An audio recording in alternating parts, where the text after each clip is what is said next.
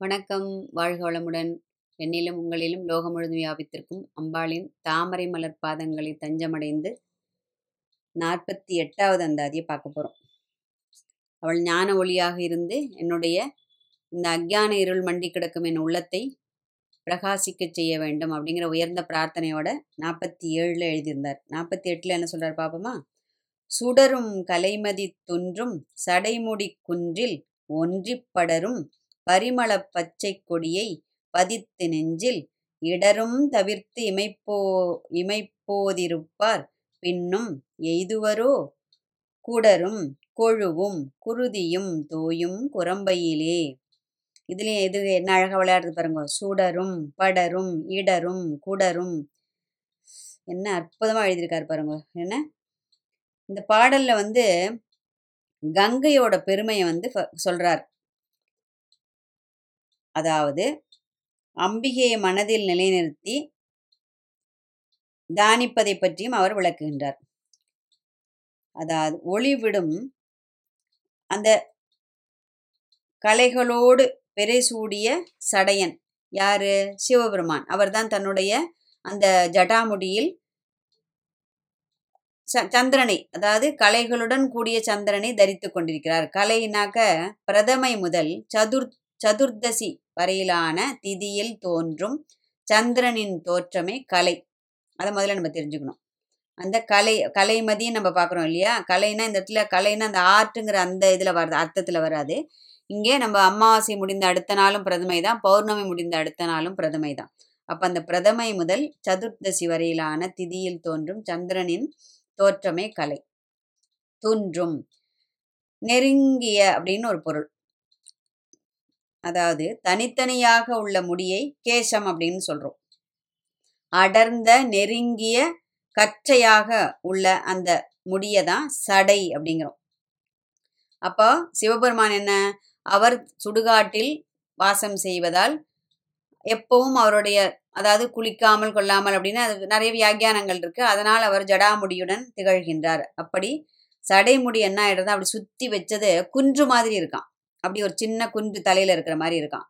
அந்த சடைமுடியில் கங்கையை தரித்து கொண்டிருக்கிறாள். அந்த பகீரதி எப்படி ப- பகீரத பிரயத்தனம்னு சொல்றோம் இல்லையா? ப- பகீரதன் வேண்டி கங்கை எப்படி பூமிக்கு வந்தா பூமிக்கு வரும்போது அவளுடைய அந்த பா அந்த சீற்றத்தை தா பூமி தாங்காதுங்கிறதுனால சிவபெருமான் தன்னுடைய ஜடாமுடியில் அதை தாங்கி கொண்டு அதற்கப்புறம் அது பூமியில் விடுகிறாருங்க அந்த கதையெல்லாம் எல்லாருக்கும் தெரிஞ்சிருக்கும்.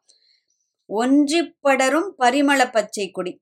எப்படி? அந்த குன்று மாதிரி இருக்கக்கூடிய அந்த சிகரத்தில் அனைத்து ஏறி பற்றி படர்கின்ற மனம் வீசக்கூடிய பரிமளம் மனம் வீசக்கூடிய பச்சை கொடியாக. அம்பிகைக்கு என்ன பேரு? லலிதா சகசனம் ஷியாமாபா வதனத்வயா நம்ம பார்க்குறோம். அப்படி பச்சை வண்ணம் கொண்டது என்பதால் அம்பாளுக்கு ஷியா அந்த ஷியாமாபாங்கிற பேர் இருக்கு. இந்த இடத்துல பரிமள பச்சை கொடி நறுமணம் வீசக்கூடிய சுகந்தம் வீசக்கூடிய பச்சை கொடியாக அம்பிகை இருக்காளாம் என்ன ஒரு அற்புதமான கற்பனை பாருங்க. அவருடைய அந்த ஜடாமுடி சின்ன குன்றுங்கிறார் ஃபர்ஸ்ட் அடுத்து என்ன சொல் சிகரம் போல் இருக்கக்கூடிய அந்த சின்ன குன்றில் சின்ன சிகரத்தில் அம்பாள் வந்து அந்த சுகந்த மனத்துடன் வீ சுகந்த நறுமணம் வீசக்கூடிய அந்த ஒரு கொடியாக பச்சை கொடியாக அதில் பற்றி பிடித்து அம்பாள் வாசம் செய்கிறாள்னு சொல்றார். ஏன்னா இந்த இடத்துல நம்ம இன்னொன்று கூட கவனிக்கணும். பச்சை வண்ணம் கொண்டது அப்படிங்கிறதுனால இது கண்களுக்கு ஃபர்ஸ்ட் கண்களுக்கு புலப்படுகிறது. சுகந்த மனம் பரிமளம் அப்படிங்கிறதுனால மூக்கினால் நுகரப்படுகிறது. ரெண்டு இந்திரியங்களை உபயோகப்படுத்தி இந்த இடத்துல அம்பாளை நமக்கு அதை கண்ணுக்கு முன்னாடி கொண்டு வர்றார் அவர். பதித்து நெஞ்சில் இடரும் தவிர்த்து இமைப்போதிருப்பார். இந்த வரிகள் வந்து தியானத்தோட மகிமையை அப்படியே தெள்ள தெளிவா உள்ளங்கை நெல்லிக்கனின்னு சொல்றோம் இல்லையா? அந்த மாதிரி எடுத்து சொல்றது நமக்கு. தியானம் அப்படிங்கிறது தேவையற்ற நினைவுகளை அகற்றி இறை பண்புகளை உருவமாக்கி அந்த திருமூர்த்தத்தை அந்த வடிவத்தை திருமேனியை மனதில் நிலைநிறுத்துகின்ற பயிற்சி தான் தியானம். லலிதா சகசனம் என்ன சொல்றது? தியான தியாத்ரு தியேய ரூபா. தியானிப்பவன் தியானிக்கப்படும் பொருள் தியானம் என்கிற அந்த செயல் இல்லையா? இது மூன்றும் சேர்ந்தது தான் தியானம். வேதாந்தங்கள்லாம் என்ன சொல்றதா? எத் பாவம் தத் பவதி அப்படிங்கிறதான் எதை நீ நினைக்கிறாயோ அதுவாகவே நீ ஆகிறாய் அப்படிங்கிறது. தூய தமிழில் சொல்கிறதுன்னா எதை நீ யாஜிக்கின்றாயோ எதற்கு நீ ஆசைப்படுகின்றாயோ அதுவாகவே நீ ஆகின்றாய் அப்படிங்கிறது. அப்போ நம்ம அதுலேருந்து நம்ம புரிஞ்சுக்கணும். நம்ம வந்து எதை நாம் விரும்புகிறோமோ அதுவாக தான் நம்ம ஆகும் நம்ம வந்து மனசில் ஒன்று நினச்சிட்டு வெளியில் மட்டும் எனக்கு வந்து பகவான் எனக்கு அத்தை பண்ணணும் இத்தை பண்ணணும் அப்படின்னு சொன்னாக்க மனதும் அந்த எண்ணங்களும் சிந்தைகளும் ஒரே இதில் ஃபோக்கஸ் பண்ணுறது சொல்ல பாருங்க. அந்த ஒரே ஒரே நோக்கோடு நாம் எதை வேண்டுகிறோமோ அதுவாக நாம் ஆகிறோம். அப்படி அது எ- அவ்வளோ அது ரொம்ப சுலபமான காரியமா அப்படின்னு சொன்னால் நம்முடைய மனசு எப்பேற்பட்டது குரங்கு புத்தின்னு சொல்கிறோம் குரங்கு மாதிரி. இப் இப்போ இங்கே நினைக்கும் அடுத்த க்ஷணம் அது அமெரிக்கா போயிடும் அடுத்த க்ஷணம் அது ஐரோப்பா போகும் அடுத்த க்ஷணம் அது திரும்ப ஒட்டாம்பட்டிக்கு வரும் அடுத்த க்ஷணம் அது அடையார் போகும் அடுத்த க்ஷணம் அது மதுரைக்கு போகும் அடுத்த க்ஷணம் அது திண்டுக்கல் போகும். அப்படி மனதானது காற்றின் வேகத்தை காட்டிலும் ஒளியின் வேகத்தை காட்டிலும் வேகமாக பிரயாணம் செய்யக்கூடியது. அப்பேற்பட்ட மனதை அலைந்து கொண்டே இருக்கக்கூடிய அந்த மனதை அதாவது நமக்கு விருப்பமான ஒரு பொருளை நம்ம வந்து ம- கண்ணை மூடி மனசுல தியானம் தியானம் பண்ணணும் அப்படின்னு நினைச்சா கூட அந்த உருவம் கூட நம்ம மனதில் வராது அப்படின்னு வியாகியானர்கள் சொல்றா ஏன்னாக்க ஏ- நம்ம கனவு காணும்போது ஏன் தெளிவா வருது? நம்ம பார்க்குறோமே உருவங்கள்லாம் அப்படின்னு கூட ஒரு ஒரு கேள்வி வரலாம் இந்த இடத்துல நமக்கு. கனவு காணும்போது நம்முடைய இந்திரியங்களானது என்ன பண்றது? அதாவது தத்தம் வேலைகளை சுருக்கி கொண்டு அடங்கி இருப்பதால் அந்த எந்த கனவுல வர்ற உருவங்கள் நமக்கு தெளிவாக ஒரு ஃபோக்கஸ்டு மைண்டோட அது பார்க்கறதுனால அது தெரியறது. ஆனால் நன இது அதாவது நனவில் நிஜ வாழ்க்கையில் அதாவது என்ன ஆயிடுறது? அதாவது உணர்ந்திருக்கும் போது என்ன ஆகுது? இந்திரியங்கள் வந்து எல்லாம் அது அது அதோட வேலையை பண்ணிட்டு இருக்கு இல்லையா? கண்ணு ஒன்று பார்க்கும் காது ஒன்று கேட்டுன்னு இருக்கும் கைகள் ஒரு வேலை செய்யும் நாக்கு ஒன்று சுவைச்சுன்னு இருக்கும் மூக்கு ஒரு வாசனை நுகர்ந்துன்னு இருக்கும் அப்படி இருக்கு இல்லையா? அப்போ தத்தம் தொழில்களை செய்து கொண்டிருப்பதால் தெள்ள தெளிவாக நாம் விருப்ப விரும்பக்கூடிய ஒரு பொருளை மனதில் நிலைநிறுத்தி கூட நம்மால் தியானிக்க முடியாது அப்படின்னு வியாக்கியானர்கள் சொல்றார். மனதை உள்முகமாக திருப்பினால்தான் அவளை அடைய முடியும். அது எல்லாருக்கும் தெரிஞ்ச கருத்து. அழகா சொல்றது லலிதா அந்தர்முக சமாராத்யா அப்படிங்கிறது. நம்ம உள்முகமாக மனதை திருப்பினால்தான் நாம் தியானிக்கப்படும் பொருளை தெளிவாக நம்மால் காண முடியும். அது எதுவா இருந்தாலும் சரி. நம்பால நம்ம சொல்லலை. நீ என்ன நீ மனசுக்குள்ள விரும்பி மனசுக்குள்ள கொண்டு உட்கார வச்சிருக்க அதுதான் உன் கண்ணு முன்னாடி வரும் இல்லையா? அப்போ அம்பிகையானவள் தன்னையே தியானித்து வாழ்பவர்களுக்கு மனதில் என்ன பண்றாளாம் ஒரு அந்த தெளிவான மனது அப்படி அது வந்து ஒரு நல்ல தெளிந்த ஒரு குட்டை அதாவது குளம்னு சொல்றோம் இல்லையா? அப்ப தெளிந்த மனது அந்த பக்தி என்னும் அந்த குளத்துல வந்து அம்பாள் வந்து அன்னம் மாதிரி நீந்தி விளையாடுறாளாம் உள்ளுக்குள்ள. லலிதா சஹஸ்ரநாமம் அழகா சொல்றது பக்த மானச ஹம்சிகா அப்படிங்கிறது. மனசு பக்தியால் நிரம்பி ஒரு குளம் ஒரு பக்தி குளம் நம்ம வெட்டி வச்சிருக்கோம்னு வச்சுப்போம் மனசுல. அது தெளிவா இருந்துன்னு சொன்னா அதுல அம்பாள் அன்னப்பட்சியாக அதில் நீந்தி உலாவுகின்றாள். தியானத்தினால மனசுல உள்ள அந்த தாபங்கள் எல்லாம் அழிஞ்சு போயிடும். உள்ளம் வந்து அப்படியே குளிர குளிர குளிர அம்பாள் என்ன பண்ணுவா அதுல அந்த குளிர்ந்த மேகங்களை கண்டால் எப்படி மயில் தன்னுடைய தோகையை விரி அதாவது மழை மேகத்தை கண்டால் மழை முகிலை கண்டால் மயில் எப்படி தன்னுடைய தோகையை விரித்து ஆனந்த நடமாடுகின்றதோ அது மாதிரி அந்த உள்ளமானது ஒரு நிச்சலமா நிச்சலனமாக சலனமற்றதாக இருந்தால் அம்பாள் என்ன பண்றா அதுல பக் சித்த கேகி கணா கணா லலிதா நம்ம சொல்லுது. அம்பாள் தன்னுடைய தோகையை விரிச்சு அழகா ந- அதுல அப்படியே நர்த்தனம் ஆடுறாளாம் மனசுக்குள்ள. அப்படியே கற்பனை பண்ணி பாருங்க. அது அது கேட்கறச்சவே இல்லை. அதை வந்து அந்த கற்பனையில் அந்த காட்சியை ஓட விடும்போதே மனசுக்கு அவ்வளவு ஒரு குளுமை தோணும். மனதுல அவ்வளவு சலனமே இல்லாமல் தேவையற்ற சிந்தனைகள் இல்லாமல் மனதை எப் எப்பவும் அமைதியாக ஒரு குளம் மாதிரி வச்சிருந்தோம்னா அது குளிர குளிர இருக்கும்போது என்ன பண்றா? பக்த சித்த கேகி கனா கனாங்கிற.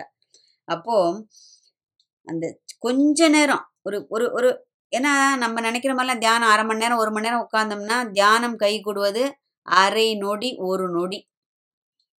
அரை நிமிடம் கூட சொல்ல மாட்டேன். அது ஆரம்ப காலத்தில். அப்புறம் இருந்து நம்ம தியானமே ஒரு ஒரு அது ஒரு பழக்கத்துல கொண்டு வரும்போது கண்டிப்பா அது கொஞ்சம் கொஞ்சமா கை கூட ஆரம்பிக்கும். அது இல்லைன்னு சொல்றதுக்கு இல்லை. அப்போ அவளை கண்டு தியானித்தாலும் பின் பல இடர்களினால் என்ன ஆயிடுறதான் அந்த உள்ள இருக்கிற அந்த எல்லா தாபங்களும் அழிந்து என்னென்னலாம் நமக்கு இடையூறுகள் வருது அது எல்லாம் மறைஞ்சிடுறது. இல்லையா?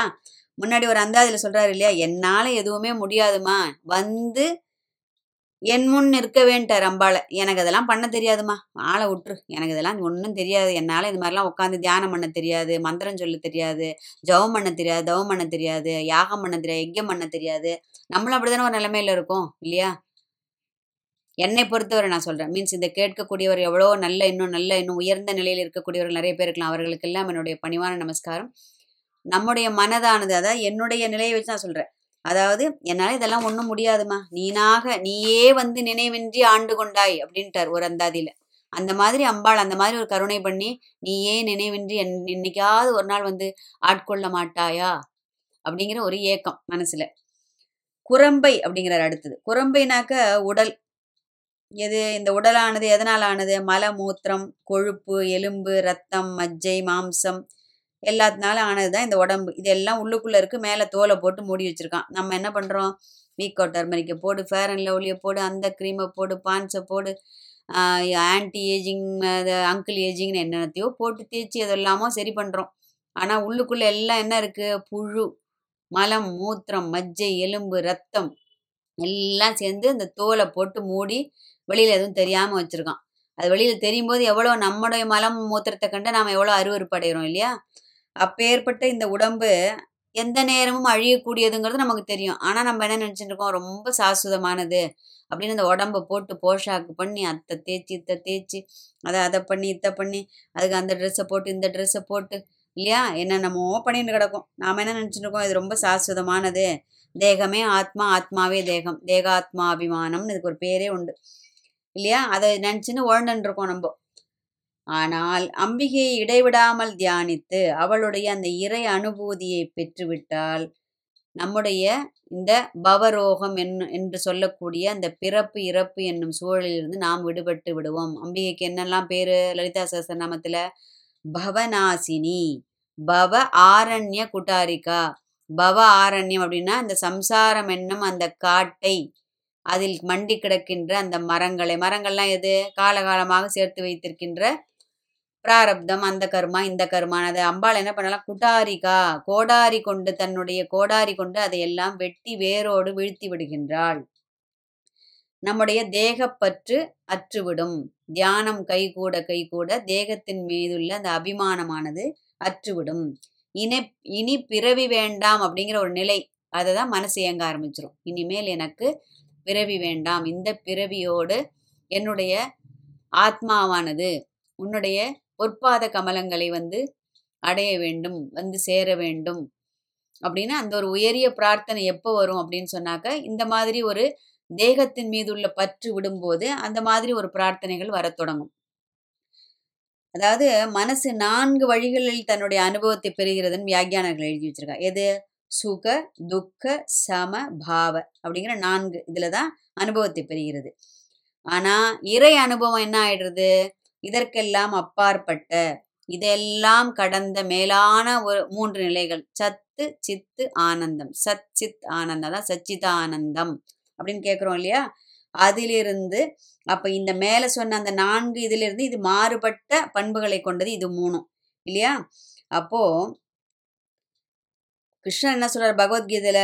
மாம் ஏகம் சரணம் பிரஜ அப்படிங்கிறார். அதாவது என்னுடைய திருவடியை நீ பற்றி விடு உனக்கு நான் மோட்சத்தை அளித்து விடு அதாவது ஏக மனசு ஏகாக்கிரம்னு சொல்கிறேன் ஏக ஆக்ரகம் அதுதான் ஏகாகிரகம் ஏகாகிரகம் நம்ம சொல்லி சேர்த்து சொல்கிறது பல ஆகிரகங்கள் இல்லாமல் ஒரே ஒரு ஆக்கிரகம் உன் திருவடியை தவிர எனக்கு வேற ஒன்றும் தெரியாது அப்படிங்கிற ஒரு நிலை வந்து விட்டால் அந்த மாதிரி ஒரு நிலையில் நாம் போய் அம்பாளுடைய திருவடியை பணிந்து விட்டால் அவள் என்ன பண்ணுறோம் அவள்கிட்ட போயிட்டு சொல்லிடுறோம் அம்மா எனக்கு தெரியாதும்மா வேற எதுவும் தெரியாது. ஏதோ வந்து விழுந்துட்டேன். உன் காலடியில் நீ பார்த்து கரையேற்றி விட்டா பண்ணு.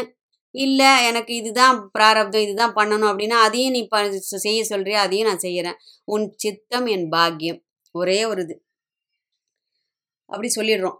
அப்படி சொல்லிட்டோம்னா அந்த திருவடியின் அனுகிரகத்தால் அவளை அடைந்து இம்மையில் இடர் தவிர்த்து அந்த பிறவி துன்பத்தை போக்கிட வரமருள வேண்டும் அப்படிங்கிற அந்த உயர்ந்த பிரார்த்தனை கொண்டு போய் அவள் காலடியில் வச்சிருவோம்.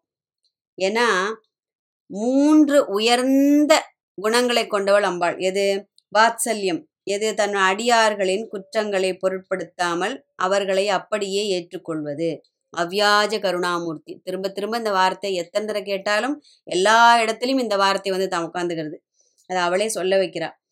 சௌஷீல்யம் அடியாருக்கு அடியாராக தொண்டு புரிவது. நீ அடியவனாக ஆகிவிட்டால் ஆண்டவன் உனக்கு அடியவனாக வந்து உனக்கு தொண்டு புரிவான்ங்கிறது. இது நம்ம வந்து அந்த விட்டலன் கதையில நம்ம நிறைய தடவை கேள்விப்பட்டிருப்போம் இல்லையா? அந்த விட்டலன் காத்து கிடந்தாராம் அந்த பக்தனுக்கு வேண்டி. சௌலபியம் யோகிகளுக்கு கூட கிடைக்காத அந்த பாக்கியத்தை அடியவர்களுக்கு அருள்வது. இது மூணும் இந்த மூன்று உயரிய குணங்களை உடைய இந்த அம்பிகையின் பொற்பாத கமலங்களை நமஸ்கரித்து நம்மையும் இந்த பிறவி துன்பத்திலிருந்து அவள் மீட்டு அருள வேண்டும் அப்படிங்கிற அந்த உயர்ந்த பிரார்த்தனையோட அடுத்தது அஞ்சேல் என்று அரவணப்பாய் அரவணப்பாய் அப்படின்ட்டு அவர். அதாவது நீ தாம அவன் திருவடியில் வந்து விழுந்துட்ட என்னை காத்து ரட்சிக்க வேண்டியது உன்னுடைய தலையாய கடமை அப்படின்னு அடுத்த விண்ணப்பத்தை கொண்டு போய் வைக்கிறார் அம்பாள் காலடியில். நாற்பத்தி ஒன்பதாவது அந்தாதியில் வாழ்க வையகம் வாழ்க வளமுடன்.